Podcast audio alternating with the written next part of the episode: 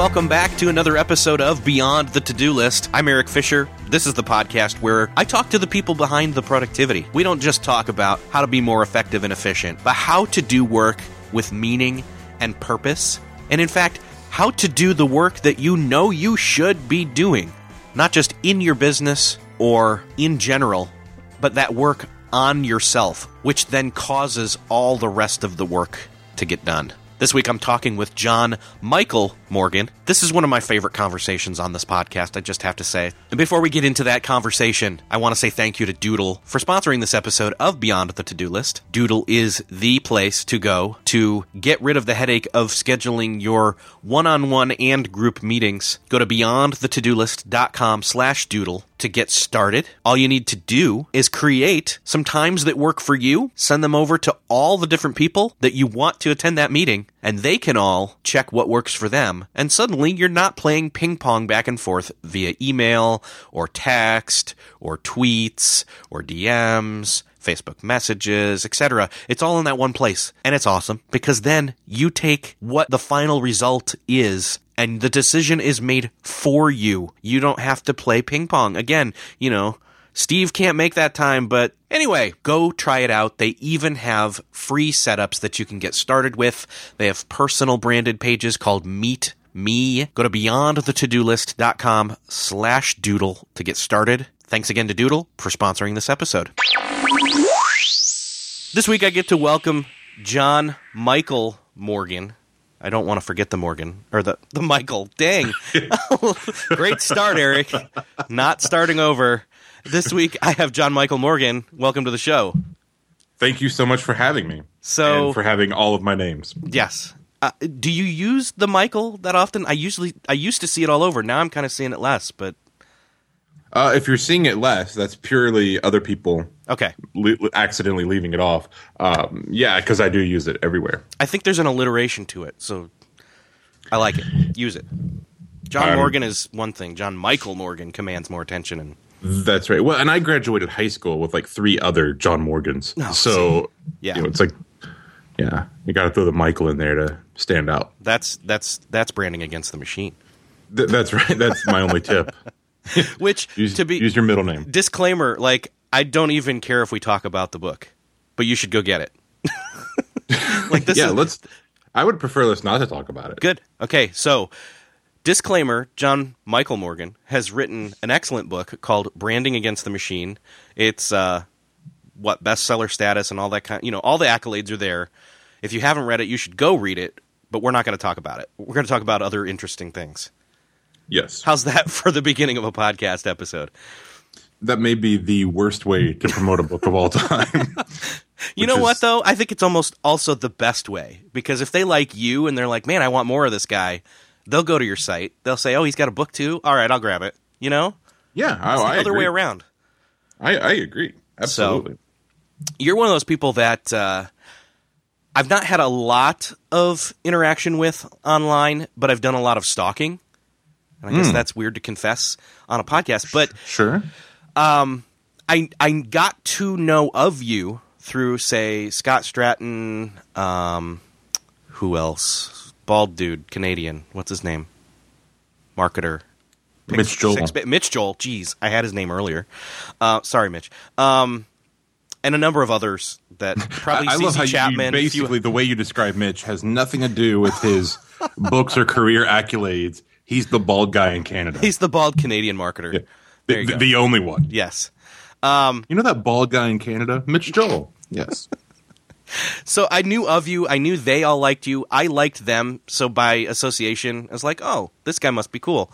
And I started following your stuff and and all that, and and just knew you were a solid guy from everybody else. So then it was cool finally to uh, meet up a couple weeks ago down at Craft Content in Nashville, where you're based, and you you did a keynote and you said something you said a lot of great stuff first off but the thing that you said that suddenly because i'd wanted you on the show for a long time but the thing that you said that suddenly struck me as, oh, now I know my angle to have a conversation with you that would be recorded was you said that you were running a business out of your house with a six year old and a three year old with no door on your office and you were reading two books a week. And I said, there you go. There's the thing. People want to know how the heck you're doing that. So Right. let's start there, but then go everywhere else. Okay, let's do it, man. I love it. and for context, is that an exaggeration or no? No, in fact, I uh, after I said that, I was thinking that I actually downplayed how many books I read. Nice. So, uh, could- you're 'cause, actually better. yeah, I better. actually read more. I, I will say that since you saw me speak at that event, uh, my daughter just a few days ago turned four, so it's now a six-year-old and a four-year-old. Nice. Uh, so that's the only change. Okay. And, oh, and let's add to the mix the fact that you just uh, celebrated your 13 year anniversary. Yes, 13 years married, uh, 18 years together total.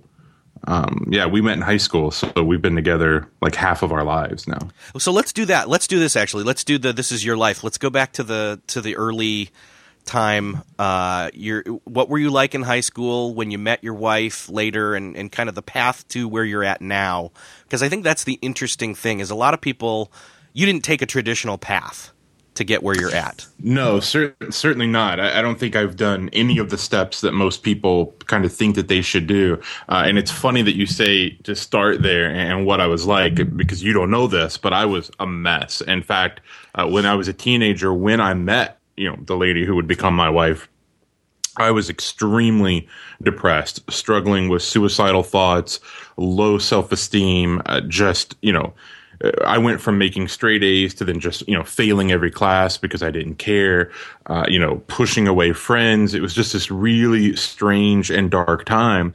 And I was struggling and I prayed a lot. And, you know, I was praying for like, give me something to fight for kind of a thing. And then I met her. And I mean, instantly, man, like the first time we talked on the phone, I told her right then that we were going to get married, which she was not into. Like, you know, she wasn't feeling the same thing, uh, let me say. But, you know, it, I didn't scare her off and it was you know she had helped me through that. And always something she always saw something in me that obviously I couldn't see in myself but she was always pushing me to not just you know like let's be you know average. It was you know no no like let's go be great. Like you, you're destined for something great. And so that really helped. So what ended up happening is um, i had always sort of had this um, I guess I should say interest sort of in marketing and, and those kind of things and not in a I want to go out and make a bunch of money sort of way. I was more interested in the behavior. Like it's fascinating to me that someone can say, okay, I want to get a complete stranger to take this specific action. How do I do that? You know, like that sort Yeah. of mad scientist part of it just always sort of interested me. And so as a teenager, I you know sold magazines and did you know some different little stuff like that. I sold uh, bootleg CDs from you know bands like Nirvana and you know Pearl Jam, things like that. And you know none of this, of course, with a goal of I'm going to go be an entrepreneur, run my own business, and all of that. Uh, I attempted college for an extremely short time, uh, like one day, and realized that that was not for me. And so I was like, okay, you know, I, I'd rather be out already doing something, but I had no idea what to do. And so during this time, I kind of wasted a lot of time, didn't do a whole lot.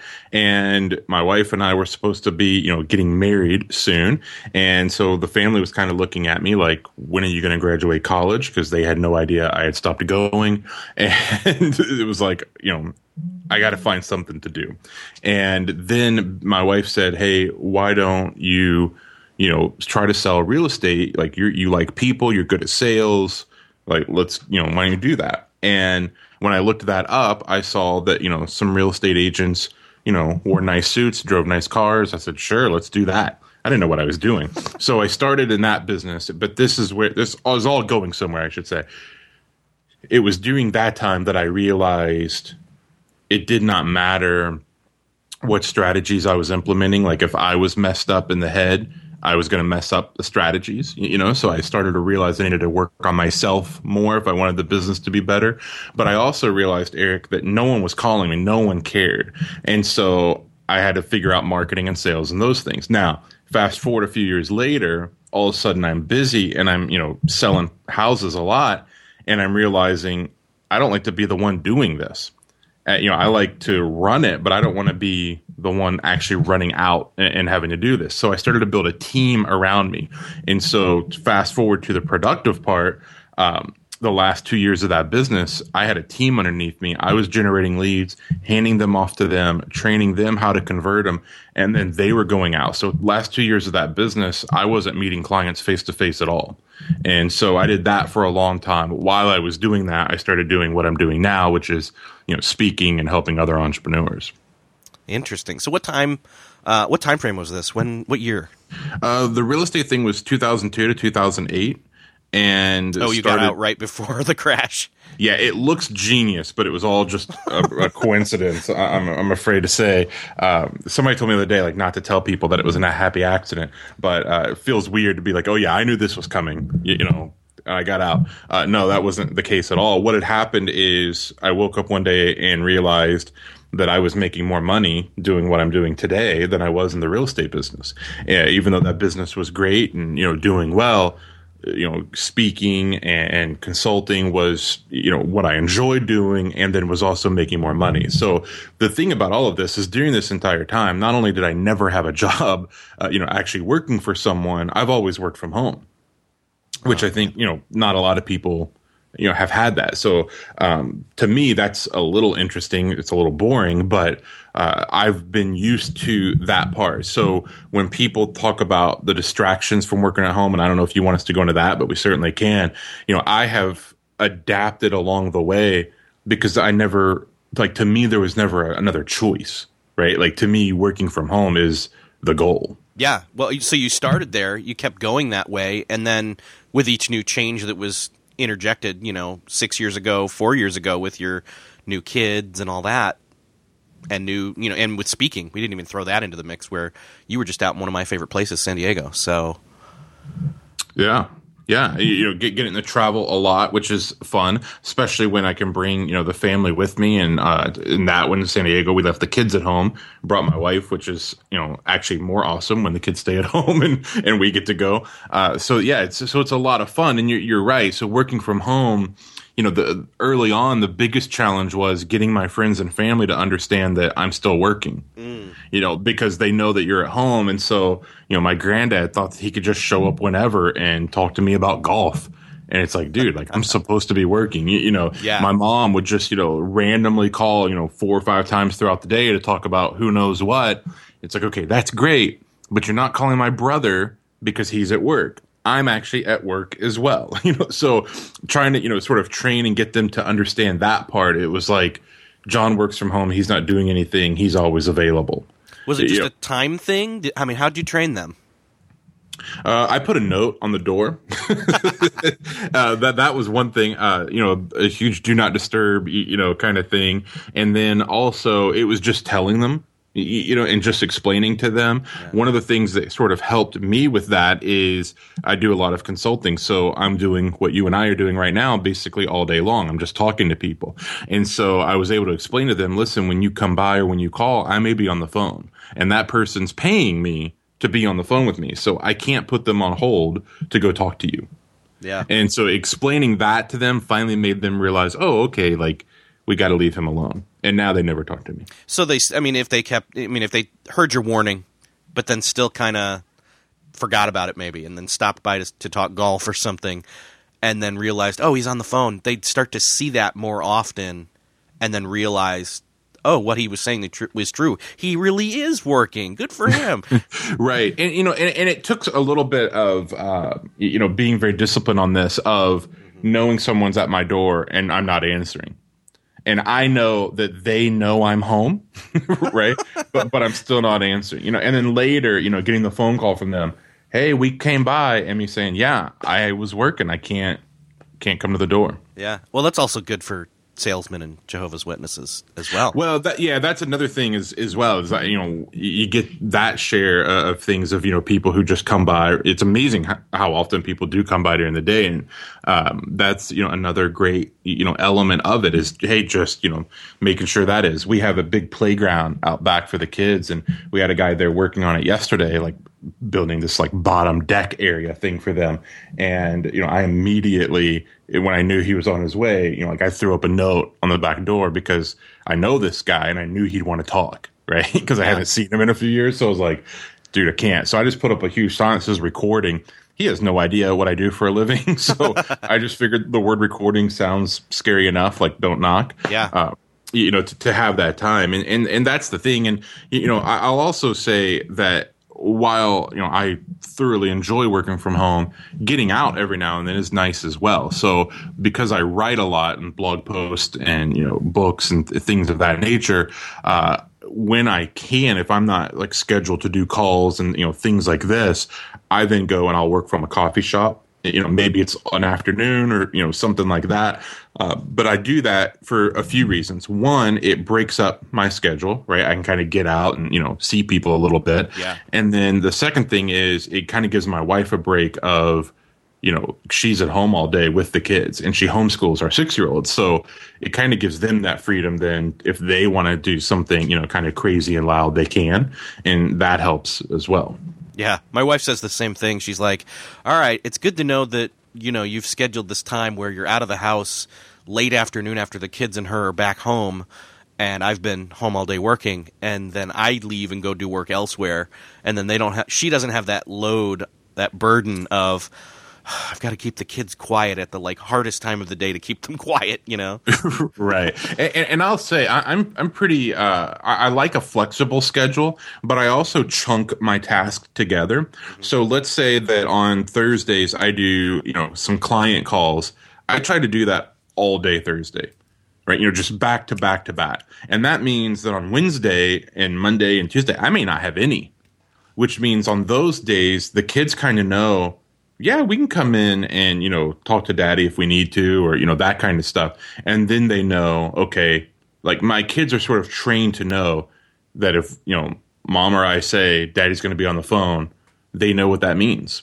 Yeah, and they you know they know not to bother, and we've sort of developed this uh, kind of rule that was a happy accident that if Daddy's got earphones in, then he's on a call, which oh, isn't always true, but that's well, like kind of their sign, right? Because like uh, like you said before, I don't have an office on my door, and the other thing you mean is, a door on your office? Oh yeah, sorry. Don't have a door on my that office. a weird mental picture. Oh, yeah. But anyway, yeah, we have a very strange office. Um, my I work on a door, uh, so no door. And where my desk sits, my back is facing the door. So or the opening, I guess I should say. So the kids can kind of come up behind me without me knowing. And so the earphones make a big difference because if they see that, they know, all right, we've got to leave them alone. Right. If they don't see that I've got earphones in, then they can come, you know, shoot me with a Nerf gun or whatever it may be. Well, that's great because then you can even if you're not on a call have those in and be listening to something music wise or something else and give that signal to them Th- that's right and so now what happens erik is i'm disciplined on that stuff so i know if i'm writing I'm, I'm, I'm going to do exactly what you said. You know, I'm going to be listening to music, doing something, letting them know don't bother me because you know, I'm deep in thought. And, but then also, it's up to me to decide when I'm doing some things of, you know what? if I was interrupted right now, it's okay. And let them have those moments because Yeah. part of the reason that I work from home is because my dad growing up, you know, he owns his own business, was always gone day and night. And I didn't want that. And I knew I didn't want that before I had kids. And so I want them to be able to come in and, you know, show me, you know, their drawings and, you know, ask me a question, show me, you know, a Lego tower they built or whatever, right? Like I want that. So it's me finding that balance between knowing when will a distraction annoy me and when will it be, oh yeah, this is why I work from home. And you're so you're dictating helps. that Yeah, exactly. Yeah. I, I yeah, I, I'm completely, uh, you know, trying to consciously be aware of that, uh, you, you know, at different times because I I don't want it to be once Daddy's working, never ever come bother him. Otherwise, you know, why am I at home? Exactly. Well, that's one of the things that just when I started working at home, it's been a year now, and you know, you hear the the glamorous life of work from home, make tons of money, and all this other stuff, and see your family. You know, it's uh, the the, the promises, the benefits that everybody touts as why they want to do that the flexibility the the ability to see family the ability to you know work from anywhere home or otherwise. But then suddenly it's like okay leave me alone. I'm i'm here but i'm not here. And it's like you just sacrificed everything to do it to be in that position and now you're sacrificing the things you did it for as well. That's exactly right. I think that's that may be one of the most common things i see about people who want to work from home or who do. Uh, I've got clients, you know, who will tell me, "Hey, I just rented this office space. It's you know three thousand dollars a month because I can't get anything done at home," and I'm like. That's BS. like you're just doing it wrong. And you know, listen, I, I do understand that. You know, I, I've got a couple of fortunate things going for me in that. Uh, you know, one, my wife is really, really good at you know if I need the kids away and not to bother me. She's good at, you know, keeping them away. And then also the fact that I've been doing this since pre kids. So, you know, my world didn't stop when I had kids, right? They had to come fit into our world, right? You know, yeah. so they grew up with daddy works from home. You know, that kind of thing. Yeah, they, they so, don't know anything different for their own life. I mean, their friends may have fatherhood that's different, but that's not their reality. That's right yeah, that's exactly right, and I think that you know gives me an advantage, obviously, because they've you know been able to figure out the rules, you know, sort of, uh, you know, along you know with it as they're you know growing up, and it's great. And look, it, I'm not also going to sit here and act like it's always perfect. Yesterday, I was in the middle of doing a client call. My daughter was supposed to be taking a nap, snuck out of her room, and she came in and you know the more i'm like waving my arms for her to leave the more she's laughing you know because it's hysterical that yeah. you know i want to leave and you know the thing about that also is like you talk about okay kind of training the kids and training the family that i'm working from home the other side of this erik and i feel like a lot of people miss this is training your clients oh i let yeah. every client i know uh, or sorry, every client I have know right up front I work from home and I've got two kids, which means at some point in time we're going to do a call and you're going to hear something, whether it's laughing, screaming, crying, you know, you and, and I just promise them, listen, it's not a distraction to me. Don't let it be a distraction to you. And guess what, Erik? Here's the thing. And I've got clients who are, you know, executives of some major, major, you know, brands and companies. None of them care because they all love it. They're wanting to do that yeah. Right. You know what I mean? They're like, I wish I was at home right now. Or, yeah. you know, they're at home themselves and I can hear their kids and that kind of stuff. And so that's the thing also is I don't need to put this pressure on myself or then let's say my wife of, okay, uh, you know, I'm getting on a call, 100% silence you know everyone stop right. living you know yeah. for the next 30 minutes. Like that's not the case. You know life happens. And so i let the clients know that right up front and it rarely happens but when it does i'm not sweating it because they know. My uh my embarrassing story which really wasn't embarrassing um it was just just surprising. About 6 months ago i'm on a i'm in a meeting with about 3 4 other people on a call skype call and uh my son, who at the time was not potty trained but is now, he he walks in. He just opens the door, walks in, and says, "Dad, I pooped." and every and, and we were at the end of the meeting anyway, but someone said, "Well, Erik, sounds like you've got something to take care of." and it really just it broke the ice. I was like, you know what? This is going to happen. You're right. I mean, it is going to happen. There's inevitability that if you are at home and there are others there, you just it's gonna happen. And and I think that having that mindset of it's not causing friction it may be a small inconvenience but it's not you know causing friction and, and you even anticipate it and, and just set it up so that it doesn't become an issue, man. That's right. And when I mentioned before that I you know sort of chunk my schedule together, here's another thing. On Wednesdays, my kids go to my mom's because it's her time to just sort of hang out with them and everything. And I know that if there's anything like a video or whatever that I'm wanting to do where I need 100% silence, I schedule it for Wednesdays. Mm-hmm you know, I, I, then have that sort of freedom to do. So that's the great thing about being self employed and every single week dictating my own schedule. I'm figuring that out, right? You know, I, I'm laying out what times things need to be. And then the way my wife and I do this is in our kitchen, we have this little whiteboard that's got, you know, pre-written on it, um, you know, every day of the week. And I write my schedule up there so that she can see it. The family sort of knows this is what it is. And she can then see, okay, Friday afternoon, he's got a lot of calls or, you know, Tuesday we can do whatever because he's got nothing on the board, you know, that kind of stuff. And so that helps us a lot, just communication. You know what I mean? Yeah. Just letting you know each other know. Uh, you know, she may come to me and say, "Hey, listen, I've got someone coming over. I need you to either be out of the house or prepared that it's going to be loud." You know, and I'm like, okay, I can adjust my schedule accordingly. Same thing with her, is I can come and say, you know what, I got to do this. It's super important. Why don't you get the kids out of the house? I'm totally stealing that idea.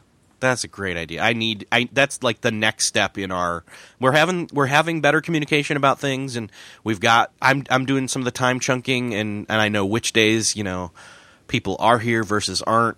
Most days there's a certain line in the day after school where it's like okay, I really either that's the time where it's okay that they come in or I need to go elsewhere depending upon what's what's my task for that chunk of time, but uh, yeah, the board having that just out there and locked in, like, oh, okay, I've got the the as as David Allen would put it, the horizon uh, for the week out there. So I'm stealing it. You should. It, it really, like, I mean, it makes it saves my wife and I a lot of time just discussing mm. what's going on mm-hmm. during the week. Um, you know, the only thing now is when she gets upset because I forget to write stuff on the board. Yeah. But um, I'm, I'm not going to pretend. I'm not, this is. I mean, you said it's not perfect. Obviously, even yesterday, your, your daughter came in and was, and you were waving at her. Um, so it's never going to be perfect, but that's okay. But I think that there's a certain amount of preparation for, to to get to the point where you're at now, and and have been doing this from home. Um, there's there's you're a you're a very different person. Here's the best way to put it. You're a very different person right now than you were in high school. That depressed person who was praying for you know a reason to live, basically, and you started to improve yourself. Let's let's go back to that journey a little bit. I think that's kind of an interesting piece because I personally identify with that, so that's really cool for me.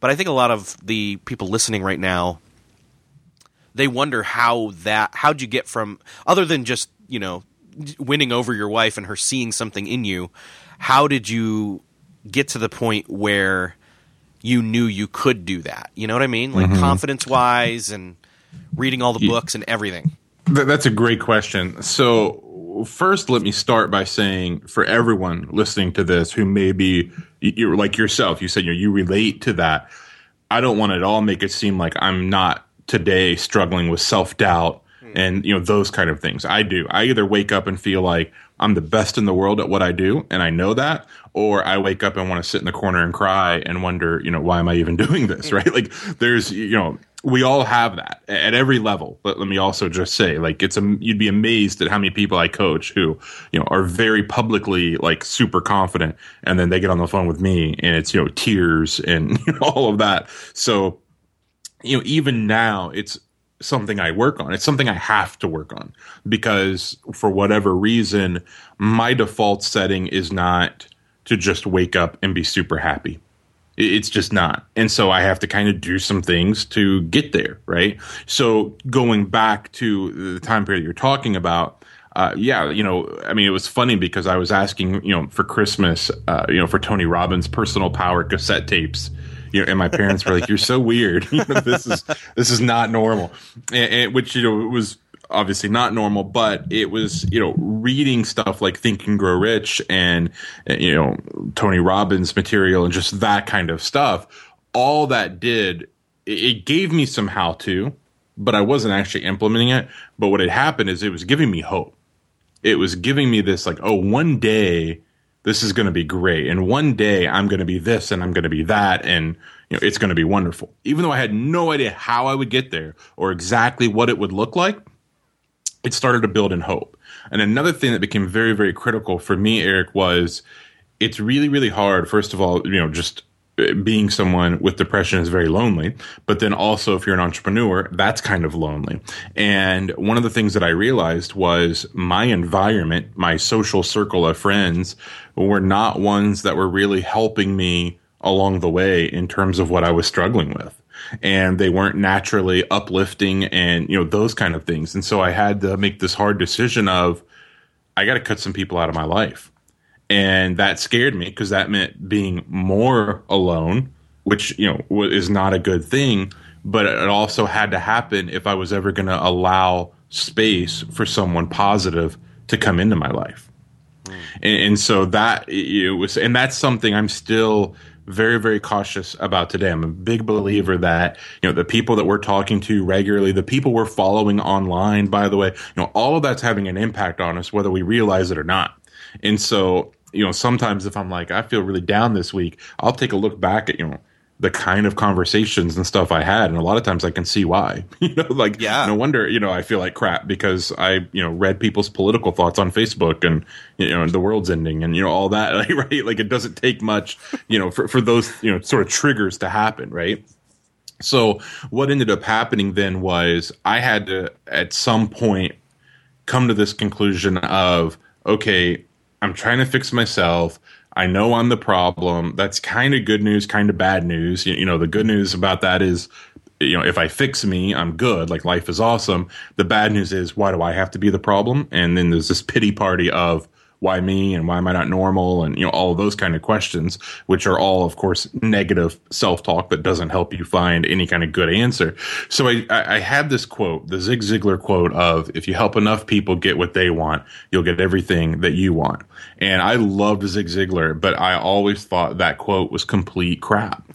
I thought, you know, there's no like that makes no sense. And I was sitting there saying it's BS because I'm spending years trying to help people and I'm still not hitting my goals and I'm still not becoming who I want to be. And I don't even know who I want to be. And, you know, Zig Ziglar was great, but he was wrong on that. Like I just continued to have that. And then one of the things that happened, Erik, is I was at a hotel in Chicago about to go on to speak to a very large audience and I was nervous and I was overcome with self doubt.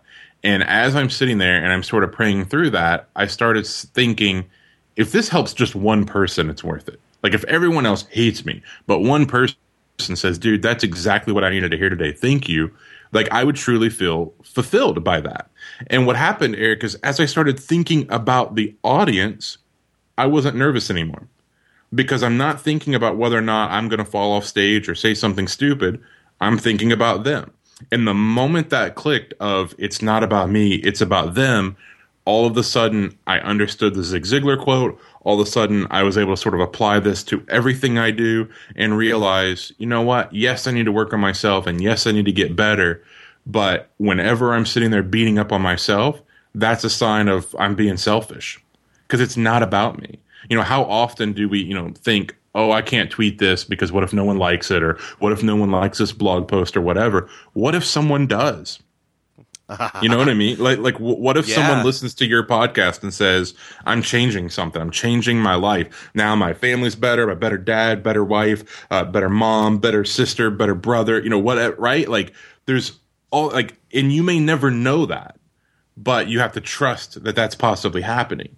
And so then it's not about you know do I sound dumb on the podcast? Do I, you know, write, am I a bad writer? Or what if, you know, I don't sell this many books or, you know, whatever someone's going through, stop that kind of thought process because you're not going to come up with a good answer for one thing, right? And, and the second thing is it's just a sign of you're putting way too much focus on yourself. Let me stop for a minute because I have no idea if any of that made sense. No, totally. I, I mean, I'm following right along. My thought is, is then somebody who is a marketer and a coach and says, "Well, my quote who who believes the lie, let me put it this way. Someone believes the lie as a marketer or a coach that well people don't know who I am or they don't know of my stuff or they didn't like my stuff. That means I have no worth and that's just a lie." Mhm. So Yeah. Yeah, well, because here, here's the thing: is we're the worst judges of ourself possible and so we shouldn't even try, right? It's amazing how much we get mad at someone on the outside who critiques us and we call them a hater and we want to you know talk about all the ways to overcome that and we don't realize that we are a hater of ourselves. Well, we're, we're a critic we, of ourselves. we yeah the worst hater about ourselves is ourselves. Th- that, that's right. It's always going to be true. Yeah and, and yet we never allow that to bother ourselves right? You know if, if someone else says erik i don't like your podcast you know you get defensive maybe your feelings get hurt but you're like you know screw them this many people like it whatever.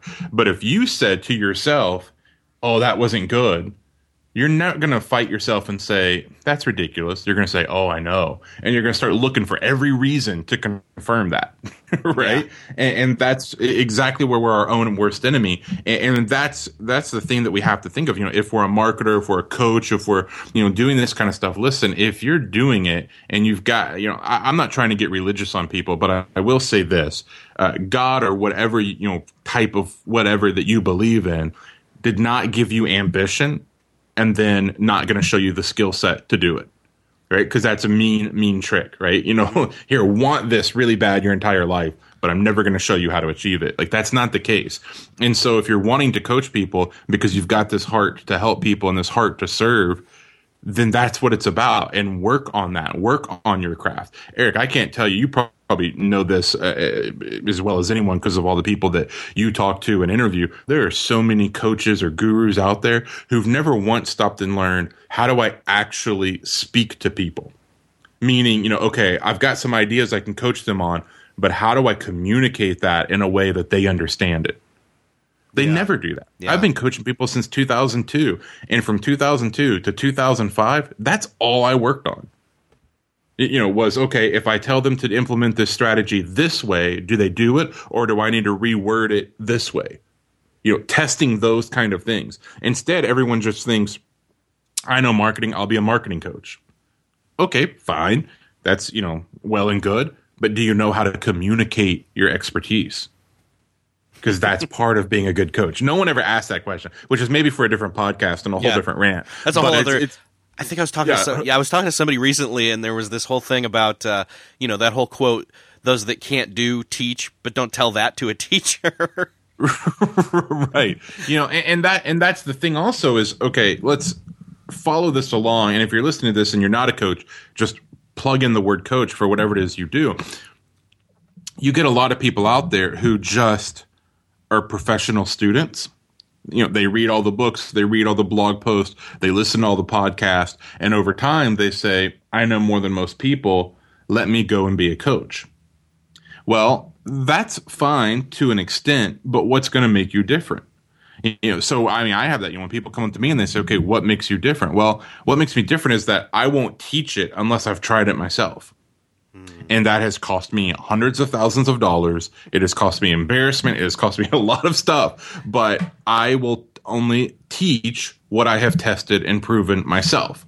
And so that becomes one of the ways say that I'm different. Now, what happens though is that takes you know just this like not confidence but this desire of this is the way I want to help people. So I get frustrated by the coaches out there who are talking about something and I know they've never tried it or I know that it actually didn't work for them, but they're still talking about it. You know, I saw someone, and I won't mention their name because they're really popular in the space, but they one time did a talk at an event, Erik, called How to Make Six Figures a Year Blogging. And they did this talk, and the whole time they had a nine to five day job. They weren't making six figures a year blogging. And I'm just like, you know, why why are you doing that talk? Like, you know, what's like what is in your mind that makes you think that's okay, right? You know, so I, I think that's another part of it is we we can be confident in our work when we have confidence in the fact of we believe in what we're putting out there. And, and a lot of people don't. And so on the marketing side, let me also just say that if you don't 100% believe in the book you've written, you're not going to market it the same way subconsciously you will trip yourself up and sabotage yourself along the way if you create a course or a product or you know a service whatever it may be if there's any part of your mind that feels like it's not 100% incredible you're going to sabotage the way you sell it every single time Oh, that's interesting. So it's almost like there's a way to market things that is not hollow. It, it's it's solid through and through because it's been tried and it's been tested, like you're saying, and there's a there's an authenticity to it which breeds a, a confidence in it in in the thing that you are quote unquote selling because you know it without doubt. Does that make sense? Yes, it does. I mean, I, I tell uh, people a lot that you want to have this approach of you're stupid if you don't buy this.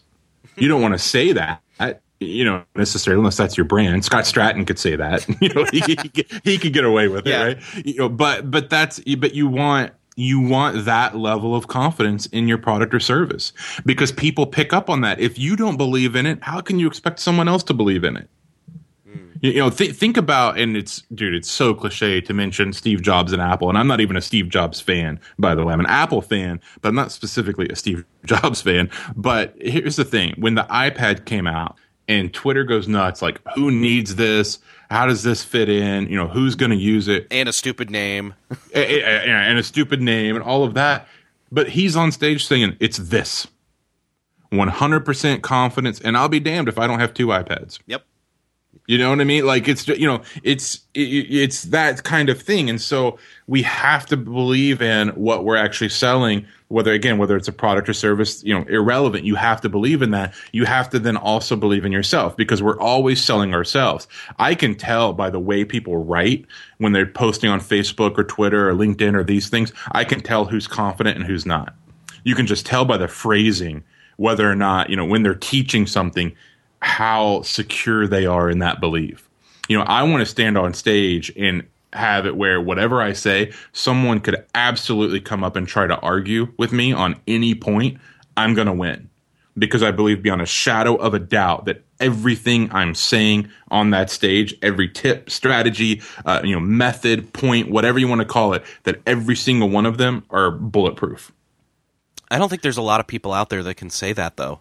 I don't think there's, I don't think that there's people. Out, everybody. I, you, this is another quote. Actually, I, have got this right here in front of me that uh, you said down in Nashville when I saw you was, um, most people want to be successful, but they don't want to become successful.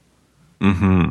In other words, they want the success, but they don't want to do the hard work that changes themselves in on the road to that success. Right. You know, so let's break this down because here's an example. Someone is listening to this right now saying, "Oh, great for those guys. I couldn't work from home." When they've never tried it.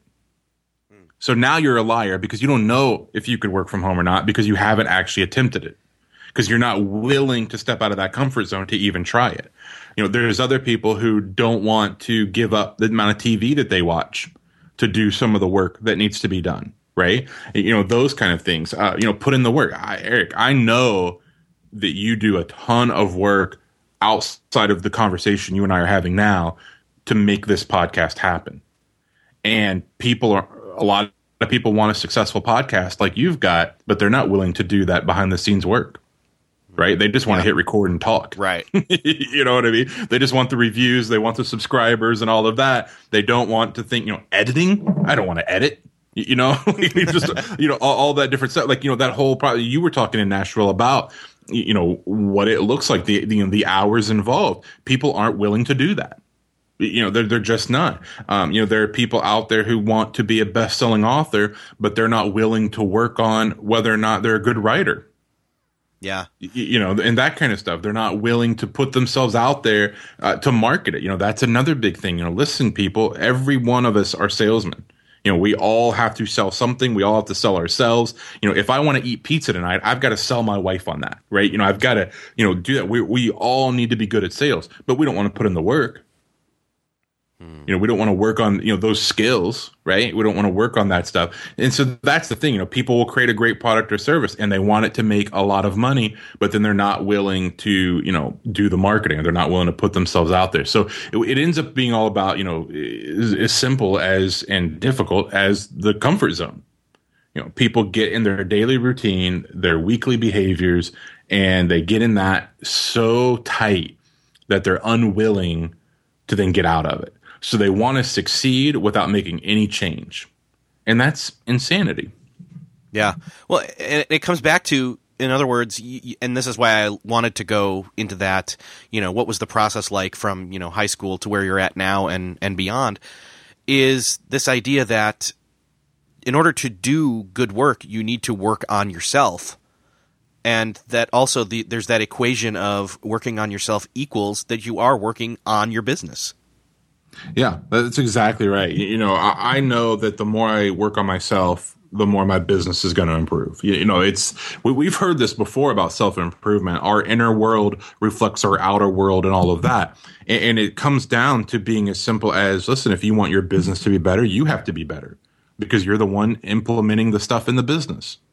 so it mm-hmm. has to be you know better. If you want you know more uh, facebook you know fans you've got to be better at facebook. If you want you know more twitter followers you've got to be better at twitter. If you want more books to be sold you've got to be better at writing and better at marketing your book and, and marketing yourself and your brand and you know those kind of things like it, it's it's that is all where it starts. I mean imagine erik if you were in a bad mental space and every time you got on to interview people you you know you just sort of have this attitude right you know, just negative questions or you don't really care or whatever, the podcast isn't going to be successful because you're not right? You know your headspace is then messed up you know? Yeah. So we we have to understand that it all starts with us. So many times we're waiting for everything on the outside to change and then we say then i'll change. And that's not the way it works. It's not the way it works at all you know everything in our life like every relationship we've got uh, every situation that we're in and our art and our work and, and our family and our friends everything we it, it starts with us. And we have to take that personal accountability and responsibility to say okay my life right now for good or for worse is my fault you yeah. know that like yeah. this is on me. One of my favorite quotes of all time is from earl nightingale who said that every person is self-made but only the successful will admit it. And, and i love that because it sums up so beautifully what you and i are talking about right now. Yeah.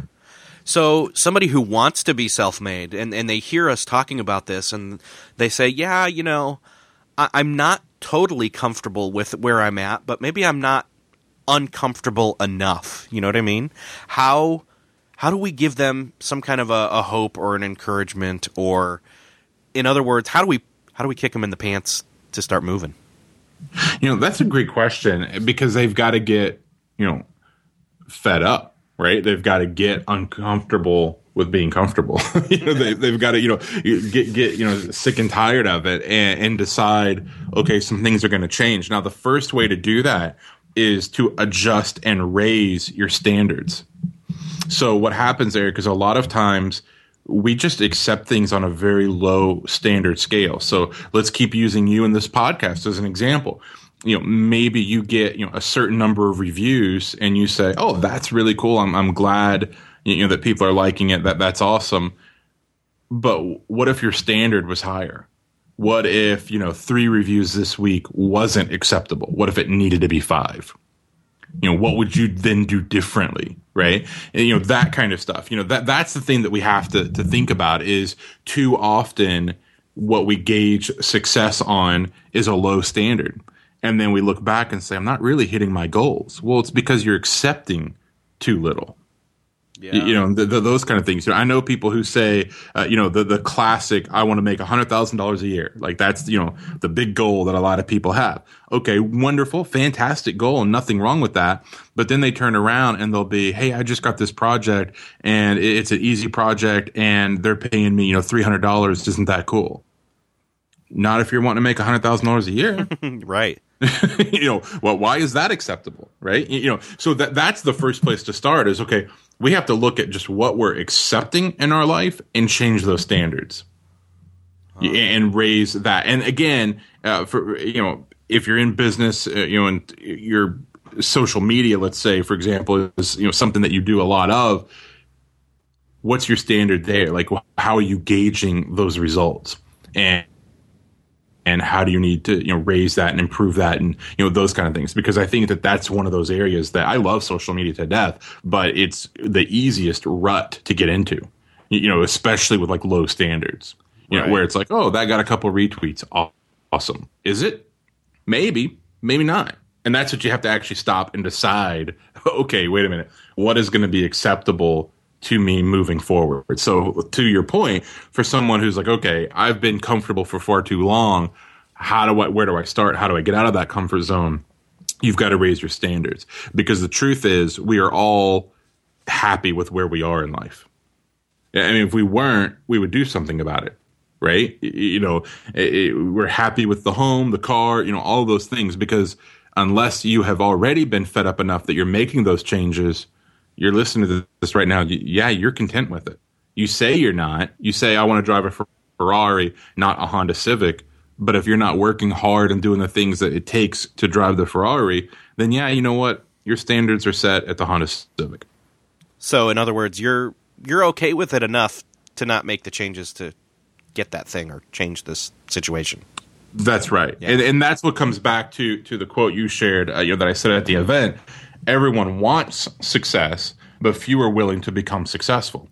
You know, everyone wants the big house and the nice cars and a boat or vacations or to work from home. You know, work from Starbucks. All you know, everyone wants that, but yet they then turn around and they're accepting of the results that they're getting and and that's where it has to you know that's where it has to change you know if you want to make $10,000 a month and you make 7 you can't be happy with 7 it still has to piss you off a little bit and I don't care if you've never made more than $5,000 a month your entire life and if your goal is 10 you can't celebrate 7 you know, I mean, yeah, you know, you're on your way. That's good. Yeah. You know, everything, everything's a progress, but you can't then relax and say, I just made two thousand dollars more this month than I've ever made. Right? Because that's not gonna that thought process isn't gonna get you to ten, which was the goal. Yeah. What about somebody who th- we they're moving the needle? Their needle is moving towards okay, I'm more and more uncomfortable, but they just can't get past the excuses or lack of motivation. Hmm. Well, that's a mindset issue. Right. So if they're doing the physical things that need to be done, you know, they're putting in the work, they're putting in the effort, they're developing the right habits and behavior, then, you know, they're, they're still coming up with excuses and procrastinating, then ultimately there's a few things that could be going on internally, which is they're either afraid of being successful. They may not think they deserve success or it could be just something altogether sort of screwed up. So to break those down really quickly, I had this for years. I was struggling, and the reason was I was afraid of being successful. And what happened, Erik? uh, You know, I mentioned my dad before because my dad was successful but never home and missed out on my brother and I growing up. I equated success to that. That if I become successful, I'm not going to be a good husband. If I become successful, I'm not going to be there for my kids you know that that was my definition right that was my viewpoint i didn't realize that for a long time unfortunately but when i did i was able to make those changes another part is people think you know that they don't deserve success you know you drive down you know any uh, you know metropolitan you know city area and you see homeless people and you think you know oh my goodness you know these poor people are, are struggling so much and, then you know you're thinking gosh i'm making this money and i'm you know got freedom and all that and you think you know how is that fair right? And so all of a sudden you think that you don't deserve it, you know, or how dare you want that, you know, when someone else has less or whatever. Well, here's the thing that you have to understand: you making money doesn't take money away from someone else. You- know what I mean? Like, Yeah. I'm never gonna, I'm, I'm never gonna be on a podcast and say, "Hey guys, I used to make a lot of money. I don't anymore because Erik started making money." Right? You- you know, that's that's also very much everybody's view of like competition in in, in general in this space too. Y- yeah, yeah. You So dumb. you're, you're you're exactly right, and, and it's like you know, what are what are you thinking there, right? God's not going to give you something that was meant for someone else. You're not gonna, you, you know, you growing and taking care of you and your family does not, you know, hurt another person out there. It puts you in a position to actually make real change, to actually be able to help people in other ways you know that's the thing you know i know there's some quotes out there about you know the worst thing that you can do you know for poor people is to be one of them or you know, or some something to that effect. Right, yeah. And, and, you know, and I, and I get what they're, they're sort of saying with that, but that's the thing is a lot of times we just think that we don't deserve success. Man, it's a weird feeling when you start making more money than your parents did. That's a weird Yeah. thing because it's like, wait a minute, what? You know, or then a sibling or just other people in your family or what, you know, your friends or, you know, those like, there's this weird thing. I mean, I, there have been times, Erik, where, you know, a friend of mine's called and been like, hey, how, the, how are things going? And I'm like, oh man, it's horrible. I lost this deal and that deal, you know, really struggling right now. And my wife's looking at me like, what the heck are you talking about? But it's because I knew he was struggling and I didn't want to rub it in that I wasn't Mm. you know so i'm lying about my success to this guy to try to protect his feelings. But that's messing me up. Yeah. you, you know what i'm saying? Yep, yep. so that, that's the thing is we sometimes have to watch out for that of like okay are we afraid of success? Do we think that we deserve it? And, and understand that you do deserve it. You know especially if you're adding value to people and, and putting in the work you absolutely deserve it. Everyone deserves it and everyone can achieve it. Like you mentioned with the competition excuse me is the thing about competition is that when you see someone else out there doing what you want to do and they're making great money at it that's not a time to be jealous. That's a time to be thankful because it means you can do it right? You know, I get alarmed, Erik, when someone comes to me and says, I've got this brilliant idea. No one's ever done it. I'm like, oh god, the, the idea sucks. Then That- that- that's what. There's a reason no one has ever Yeah. done this. You, you know, they always think that they're like they're on to the next, you know, huge thing, and it's like, okay, stop thinking that way. I want to look out and say, oh my goodness, there's a bajillion, you know, bloggers and authors and speakers who are making a ton of money. This is awesome because if those idiots can do it, I can do it. Yeah. It means the model works. You just mm-hmm. need to find your niche. That's right, Or whatever. That's exactly right. You, you know, it's and, and and that's the the cool thing about like what you and I do in the space or sort of the circle you know that we sort of travel in is you get to meet the people who are doing this. You get to meet you know the Chris Brogans or Mitch Joel, Scott Stratten, you know these people, and what you find out is oh these guys are normal. Yeah. You know, there, there is no superpower here. You know, I, all three of those guys are close, dear friends of mine, and they're amazing at what they do. None of them are brilliant or special. I'm going to Yeah, tell they're you that. Yeah, yeah. Well, please, please know. do. I know they Please know. do. You, you Yeah. know, it, but it's it, it, it's you know, I I- well, and I will say maybe Mitch Joel is because that dude thinks on a level that like he'll say something and I'm just like uh huh, and then I'm like oh my god, I'm too dumb to understand what he just said. Uh, so M- Mitch Joel maybe is the exception where he's too brilliant for this world. But you know, it's not that you know they're willing to do the work. They care about others. that that's the that's the thing that's special about them. It's not that they're more deserving than anyone else. It's just that they've paid their dues by putting in the work. That that's right. And, and let me also just say they continue to. Right. Uh, you know, I, I talked to, to Scott earlier this week, and you know, he's talking about. Uh, uh, you know, you know, he does so much public speaking, and he's talking about his presentation, and he's going through like some slides he's taken out, new stuff he's added in, different story. Like he is tweaking and working on it, even though it's still working. Right? He's still trying to get better, still trying to find a way to add more value to his audiences and, that's that's the key right like let's just keep working you don't get to that level and then say okay i'm good you know that that's Yeah. not the case i mean l- let's face it you know you take someone like seth godin who's one of my favorite authors especially in the business world or marketing world and you know you seth has like you know what is it like you know 300 books or something Right. he's written it, really there's like four that you could read and get the gist of what this guy believes and his philosophy. Why has he written so many? Because he's still trying to perfect it. Still trying to perfect it. You know, I can look back at some of his last books from like Poke the Box to the Icarus Deception to uh, his latest called What to Do When It's Your Turn. And I can tell you right now that What to Do When It's Your Turn is like the accumulation of those other books. And I'm like, oh, this time he really got it right. yeah. I yeah, You I know, can see that. Yeah, yeah, and, and With a it's bunch like, of you know- linchpin thrown in there as well. Oh yes, yeah, exactly. Yeah, absolutely. Lin- linchpin for sure. Uh, so you see that progression, right? And so it's like, okay, he couldn't have written what to do when it's your turn had he not written those others. You, you see what I mean? So, Yeah. like you, you mentioned before, just being willing to put in that work and, and, and go with that. That's the, the thing that people just sort of need to get with and kind of you know go through. And um, you know, again i don't want to sound like i've got this all figured out. There are still times when i feel like i'm sabotaging my own success. Listen i there's a lot of people that would trade seats with me that they would and i am ridiculously blessed. You and i talked about that before. So I, I get that. That being said dude i am pissed off that i'm not reaching some of my goals like absolutely mad about it right? You know even now i'm like wait a minute you know why did that person get that speaking gig and not me? And wait a minute i should be you know more well known than this person and that you know and it's like okay i gotta back up a notch and say it's not about me. It's not about those things I need to, you know, do some of this other stuff. So we we just have to watch for that because the you know, and you and I sort of beat this to death here, but we are our own worst enemy, and I don't think that ever changes. You don't ever get to a point where you say, "Okay, I made it. I beat myself. Now I'm good."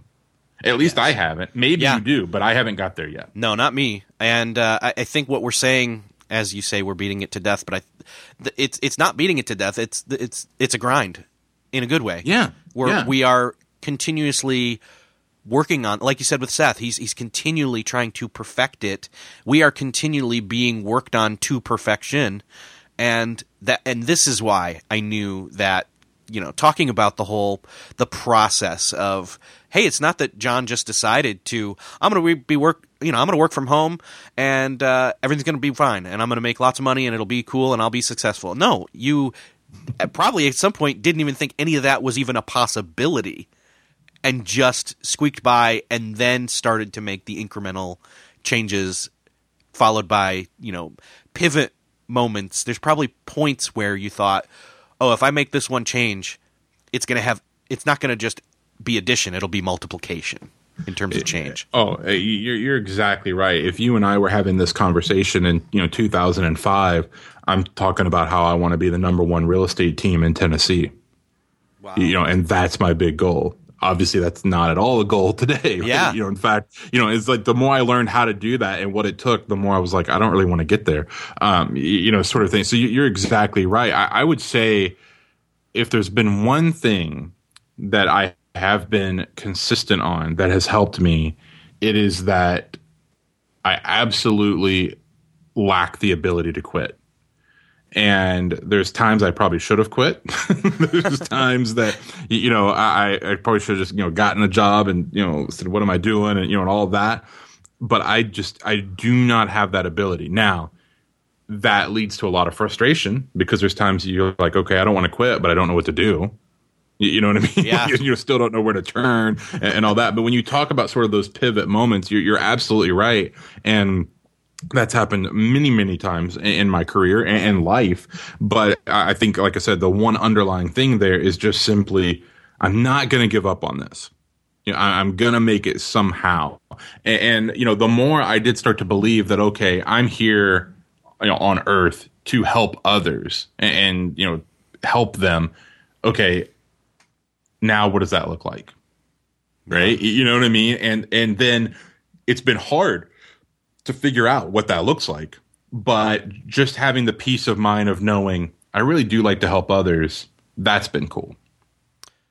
Well, I see that we're actually pretty much near the end of our time. I want to close with something that uh, I was not aware of was going to be happening, but let me share something you said. Uh, well, here's here's to bring context. You were on this was years ago, three four years ago now. You were talking with Chris Brogan on not his current podcast, but the one before it.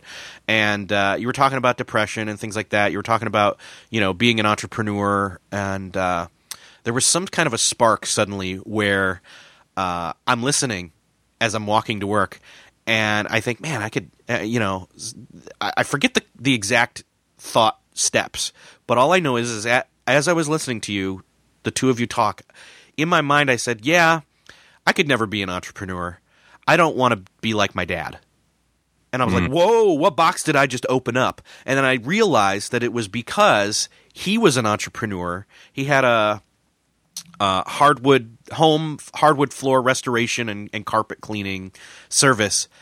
And here's the thing he was always home and when he wasn't working. And when he was home, he wasn't home, home. You know what I mean? Like he was just not a great dad and everything. And so, come back around to our conversation probably about five minutes ago, where you're talking about being afraid of success, and you mentioned your dad and how he was so successful but never home.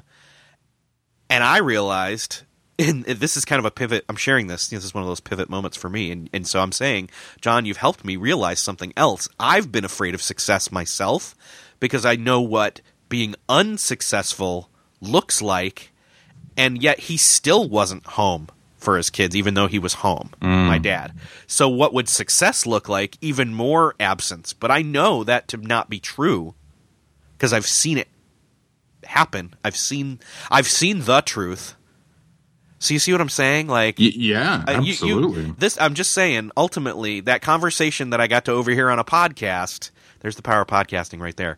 That one, I overheard the conversation between you and Chris that started that process of breaking that down, and then two, just now this conversation that we're recording Mm. literally right now, meta, um, broke it down even more, and that's Wow. awesome. Yeah, So man. thank and thank you. thank you. Well, gosh, thank you for sharing that. Like, you're gonna get me all teary eyed. I know, right? Dang it. It's, but it's you, you know, it- you know, and and here's here's the thing. Like, I you know, I mentioned that with my dad, and that's still like my dad. Like, he's a great granddad. So, you know, he's great with my kids. He's great with my mm-hmm. brother's children. You know, he's awesome. But even today, you, you know, we live in the same town. I don't talk to him every week. I don't talk to him every month. You, you know what I mean? I see him on holidays, you know, things like that. Right. Like it, it's it- you know, and, and we have a we're good. Like you know, our relationship isn't you know like fighting or anything like that. But also, it's not what it should have been, not what it could have been. You, know, those Yeah. kind of things. And I'll tell you, man, I had a really emotional moment. My son, you know, goes to this uh, sort of like Mom's Day Out kind of homeschool program uh, once a week and they had him, you know, fill out these little questionnaires and he, you know, what do you want to do when you grow up? And he wrote, you know, work on the computer like daddy. And all I could think is when I was a kid, never once did I dream of, I want to do what my dad does. You, you know, or I want to work with him, or Yeah. you know what I mean? Like just the opposite. you know, like he wasn't even on the radar. And you know, I thought, okay, you know what? I may not make as much money. I may not hit some of those kind of goals, but what's really important, I'm hitting. You know what I mean? Like I saw my kids' first steps. They, you know, aren't afraid of me. They love hanging out with me. Like the like what's truly I'm trying to achieve in life. It's like, oh, okay, you know, it may take me longer to hit my, you know, ultimate financial goal, but if in the meantime it means that my kids know who I am, I'm cool with waiting. Amen. It's a great place to land. Let's stop there. John, where can people find you online? They can go to johnmichaelmorgan.com and find everything and anything they would want to know about me. Go check it out. Michael, if you were Michael, jeez, there you go. There's the middle name. Uh, John, I love it. if you were here, I'd give you a hug. So digital hug and uh, digital hug to you, the listener. Thanks for being on the show. So I hope you enjoyed that episode. I know I did. People ask me all the time. So what have been some of your favorite episodes? This is in there. This is top five, maybe top three. That's no slight to anybody else I've had a conversation with on this podcast. But this one impacted me in a way that I couldn't have designed. And that's great. I hope you let John know that you appreciated his insights and sharing of his experiences on this episode. Go check him out at johnmichaelmorgan.com. You can find all the ways to contact him there. Let me know how you liked this episode. Go leave a comment beyondthetodolist.com slash 99 and make sure to go check out my sponsor for this episode doodle by going to beyondthetodolist.com slash doodle. Get started scheduling without pain your one-on-one and group meetings. Thanks again for listening. If you appreciated this episode and you'd never given a rating or review on itunes go to beyondthetodolist.com slash itunes. Show the show some love. Or me that's the best way to do it. Thanks again for listening. I'll see you next episode.